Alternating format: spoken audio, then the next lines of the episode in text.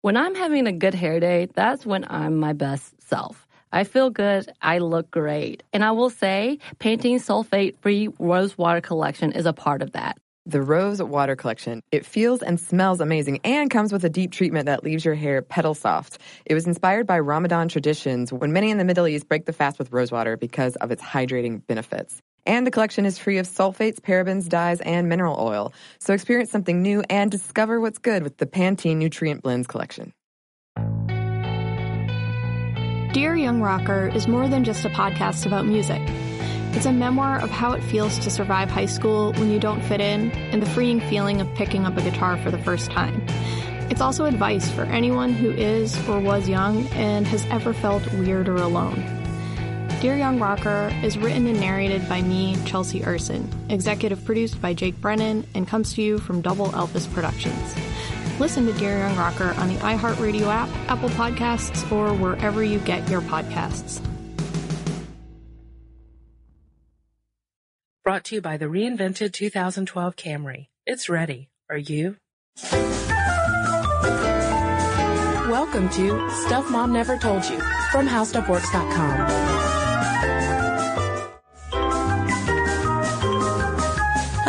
welcome to the podcast. I'm Cristen. And I'm Molly. So Molly, I have a, uh, a new request for any any beaux out there who might be wishing to court me. Okay. This is obviously the forum to air them. yes.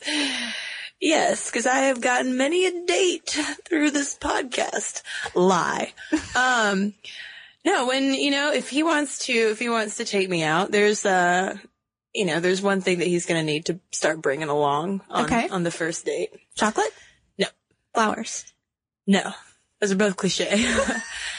for the, for the woman of 2010, you need the man to bring along a worn, dirty undershirt. So you can do his laundry. Yeah, that's very modern No woman of way. you. No way. I just want, I just want to take a whiff Of his dirty laundry. of his dirty laundry, see how it smells, and, uh, you know, if I like it, then we can proceed. And if you don't, then that's it. Well, maybe it depends on who's going to pay. Oh, But again, another statement from the modern woman. zing! Um, I see where you're going with this, Cristen, because it relates to the topic we're going to talk about today, believe it or not, which is whether opposites really attract. Yeah, um, there are all these studies that have been done that have basically concluded that women um, are attracted to men who have vastly different genes than they do, which makes sense because we want to, you know, we don't don't want a bunch of uh, Inbred inbreed- inbreeding going on. Right. And there's this specific type of gene complex called the major histocompatibility complex, which has a lot to do with um, forming our immune systems. And scientists think that women are innately, well, heterosexual women are innately um, attracted by smell to men who have um, different MHC genes. Right. Because these form such a large part of our immune system, the thinking goes that women are sniffing out um, different immune systems from their own so that they can sort of load their future child up with the best immune system possible. Because the thinking goes that if you give your child exposure to more immune system genes, they can fight off more diseases later on down the line. Yeah, and these studies were done with uh, men who were asked to wear these undershirts for two days and to not shower or wear deodorant or cologne or anything like that, so it could really absorb their natural musk. Get a whiff. Yeah, and without having seen the men, they would have the the women come in and sniff the shirts and then rate the attractiveness of the scent. And they always like consistently pick the shirt that smells that, ha- that belongs to the man who has the most different genes. And so it plays a role obviously in sexual attraction, but it can also play a role once you get married.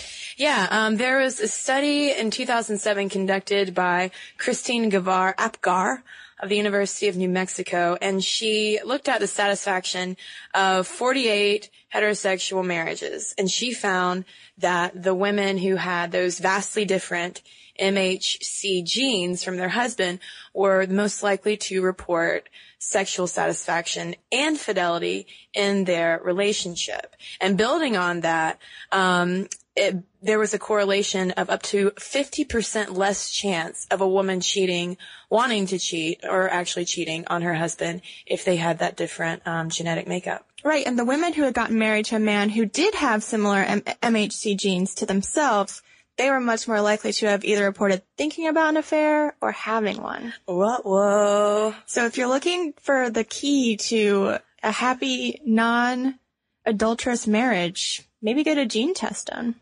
Yeah, because there's actually a um, in this day and age of online dating, this one company is taking it up um, the next level to combine all those like personality tests that you do with online dating with a cheek swab to sample your genetic makeup.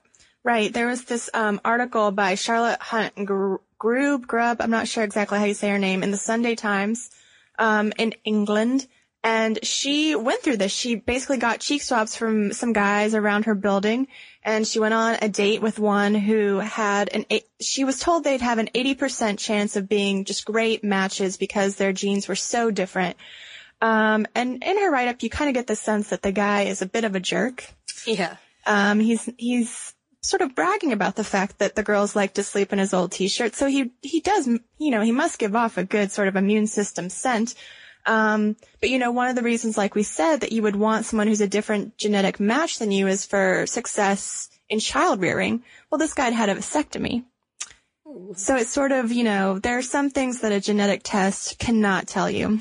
Yeah, because going into this date, she thought it was going to go pretty well because uh, this matching service said that they had an 80% biological compatibility, including a very high symmetry of attraction, high type of interest, and a high probability of a successful pregnancy, which he probably hadn't checked a box saying that he'd had a vasectomy that might have changed those results. But this was developed by a Croatian geneticist named Tamara Brown, um, who's based in Zurich. And it sounds, it sounds like an interesting proposition. You know, you get all the personality tests, but then you get this other scientific, uh, aspect to it to maybe lock down the, that perfect match that everybody is hoping for. But at the same time, this article also talks about how, um, it's kind of questionable putting all of this genetic information about yourself out there because it could be used against you down the line too. Of course. And I, I don't know if it's the most romantic thing to give a cheek swab when you're doing a dating service, but she does say that, you know, when you go on that first date and you say, oh, there was a spark or there wasn't a spark, she thinks that spark may be related to that whiff of the gene system that you get. So mm-hmm. that's why you'd want to go on a date with someone that you're predestined genetically to have this spark with. So that's what they're saying. I mean, she thinks this is the future of online dating is that she wants to build up all these social networks. She's done partnerships with Facebook. Um, so that if like you're in London, let's say, all the people in London who have given their cheek swab will, um, be available for matching, DNA matching. Yeah. Or you could just be like me and, re- and request an old undershirt upon first date. I mean, if someone's willing to give a cheek swab, they're probably not unaccustomed to weird requests like that one, Cristen. You know. Um, but one thing that might throw all of this out of balance is birth control. Yes. And you know, we have, I think several listeners have sent us this article, um, when we started doing podcasts about birth control and libido and and other things about why you'd want a non-hormonal form of birth control. But they've done some studies where women who take the birth control pill lose this ability to sniff out different gene pools than the ones that they have. Yeah, funnily enough, based on a 2008 British study um, conducted by Craig Roberts, found that interestingly enough, these women who are on the pill, instead of being attracted to the men with the different MHC genes were actually more attracted to men with more similar MHC mm-hmm. genes. It flip flopped the whole thing. Right. And so, you know, the researchers are thinking that these women are making bad matches when they're on the pill. And there's the possibility that once they go off the pill, then all of a sudden that romantic attraction will fade. The love will die because these women will realize once they get a true whiff of the guy that they've made a bad decision.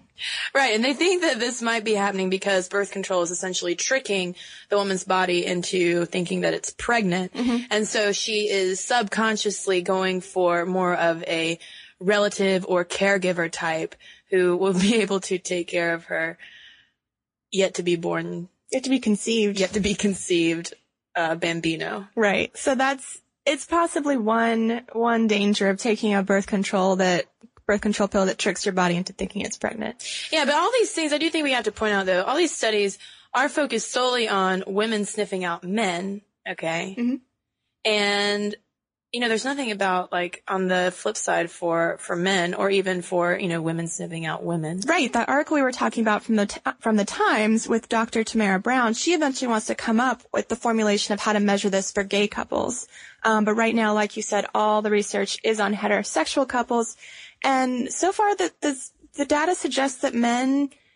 You know, if they can sniff this out, don't seem to be affected by it. Yeah. you know, that, that 50%, um, stat that Cristen was talking about, you know, if you've got 50% of the same MHC genes, the, the woman is 50% more likely to have had an affair. Makes no difference with the men. Yeah. We've got to investigate why they cheat. Whole different, whole different podcast. But at this point, Molly, since this is solely focused on, you know, heterosexual women sniffing out heterosexual men, I think it would be a good time to maybe, if we really want to answer this general question of whether opposites attract for everybody, Mm-hmm. you know, I think it'd be a, a good time to take a more broader view Okay. of this issue. yeah, since all the data on genes is heterosexual, let's just go with like personality traits because, you know, you watch movies and you see, you know, the odd couple, like Bert and Ernie, like people who are just different making a life together. Right, Molly. And, uh, and Paula Abdul even recorded a 1989 hit about this very topic. And I think you printed out some of the lyrics. I certainly which did. you've been looking forward to sharing for quite a while. You know, this is one, a music video that is burned onto my retinas. Because if you haven't seen the music video, like stop listening to this podcast right now and go to YouTube and watch it. Molly, I've never seen it. You haven't seen it? No. Alright, I'll describe it for you. Okay. It's Paula Abdul dancing with an animated cat. Oh, I have seen it. Okay. Of course you have. Everyone's seen this. And, um, it's all about the romance between her and the cat.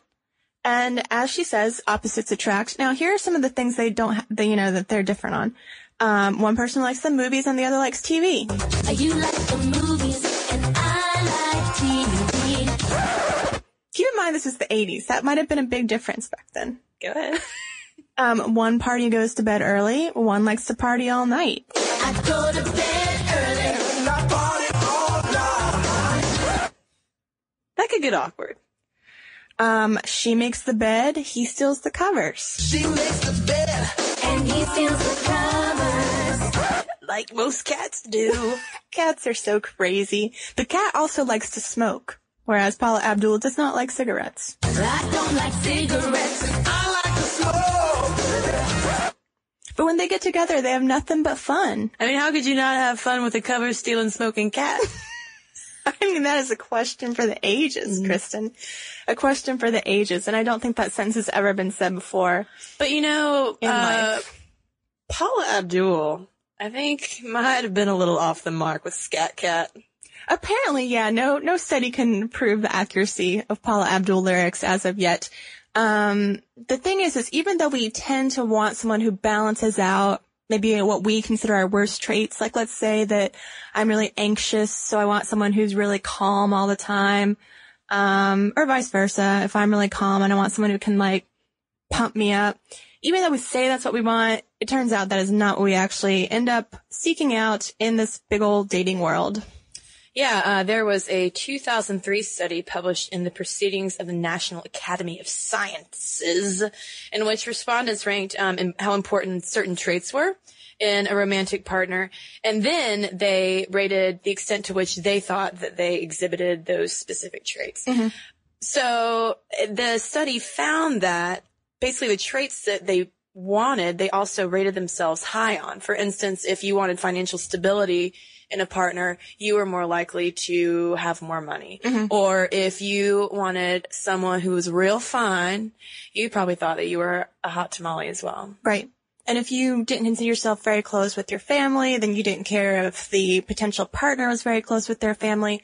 Basically, people were seeking, you know, mirror images of themselves. I think that makes sense. I think that, you know, we seek out people who can justify all the beliefs and things we've put into our lives. And a 2009 study of online daters confirmed this as well. Like people went through and like checked off all of these opposite traits that they want, but at the end of the day, they ended up dating people who were more similar to themselves. Right. But they're saying that, like, you know, these personality traits, the neuroticism, if you're an extrovert or an introvert, anxiety, that's more important just than the, um, outer, you know, outer sort of attitude things like, oh, we both like cars Yeah. or we both like tattoos. yeah. Like you can, it's more important that your personalities are the same in terms of finding a match is what these studies are saying than actually, you know, looking alike. You know, you can still be Jack Sprat who could eat no fat and his wife who could eat no lean. hmm As long as you were both sort of the same level of ex- extroverts. Yeah. Exactly. So basically when it comes to whether opposites attract, we want their gene pools to be completely opposite. hmm But for personality, you're probably going to stick pretty close to what you already have. Cause you gotta jive with someone, you know? You gotta build a life. yeah.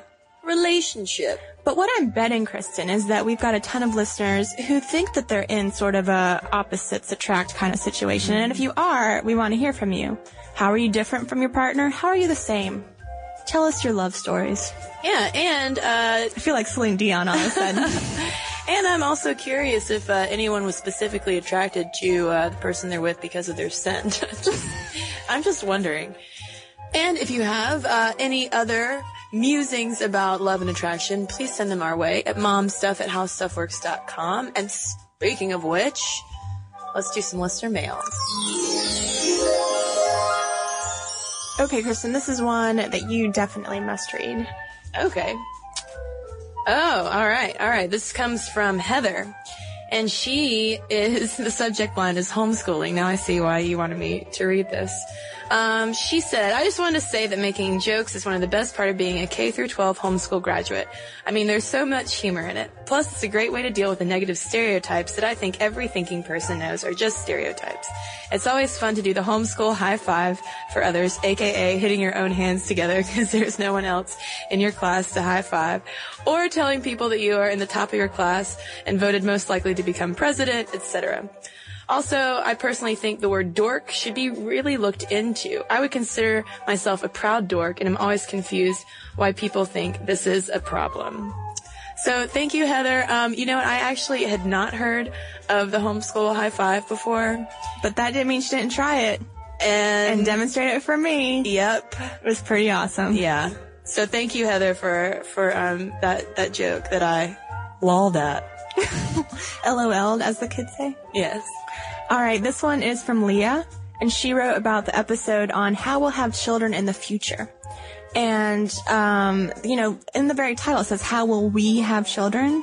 And she's all like, who is this we? Here's what she writes. I wanted to encourage you to remind listeners about the terribly unequal access women have to quality basic medical care in the U.S. and around the world.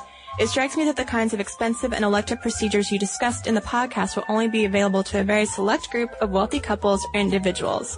That means, among other things, that poor families who have children the old-fashioned way will be the ones who bear the financial and emotional costs of genetic illnesses, while wealthy families won't experience these burdens. They can sort of buy their way out. This could potentially have unfortunate social consequences, resulting in ever more stratification between haves and have-nots.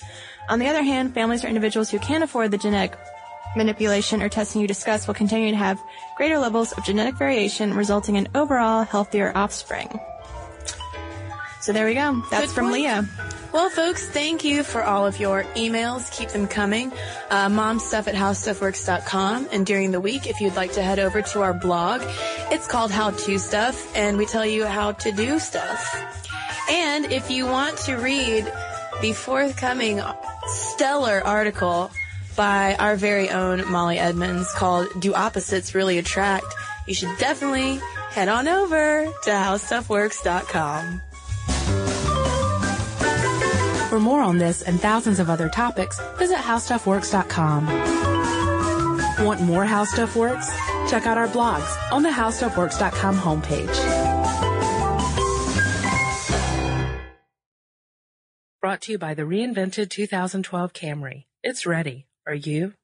So here's something that some of you might find shocking. 95% of women don't feel good about their hair, but Pantene is changing that. Pantene's Rosewater collection combats bad hair days with an innovative formula that uses rosewater derived from the petals and buds of the Rosa gallica plant.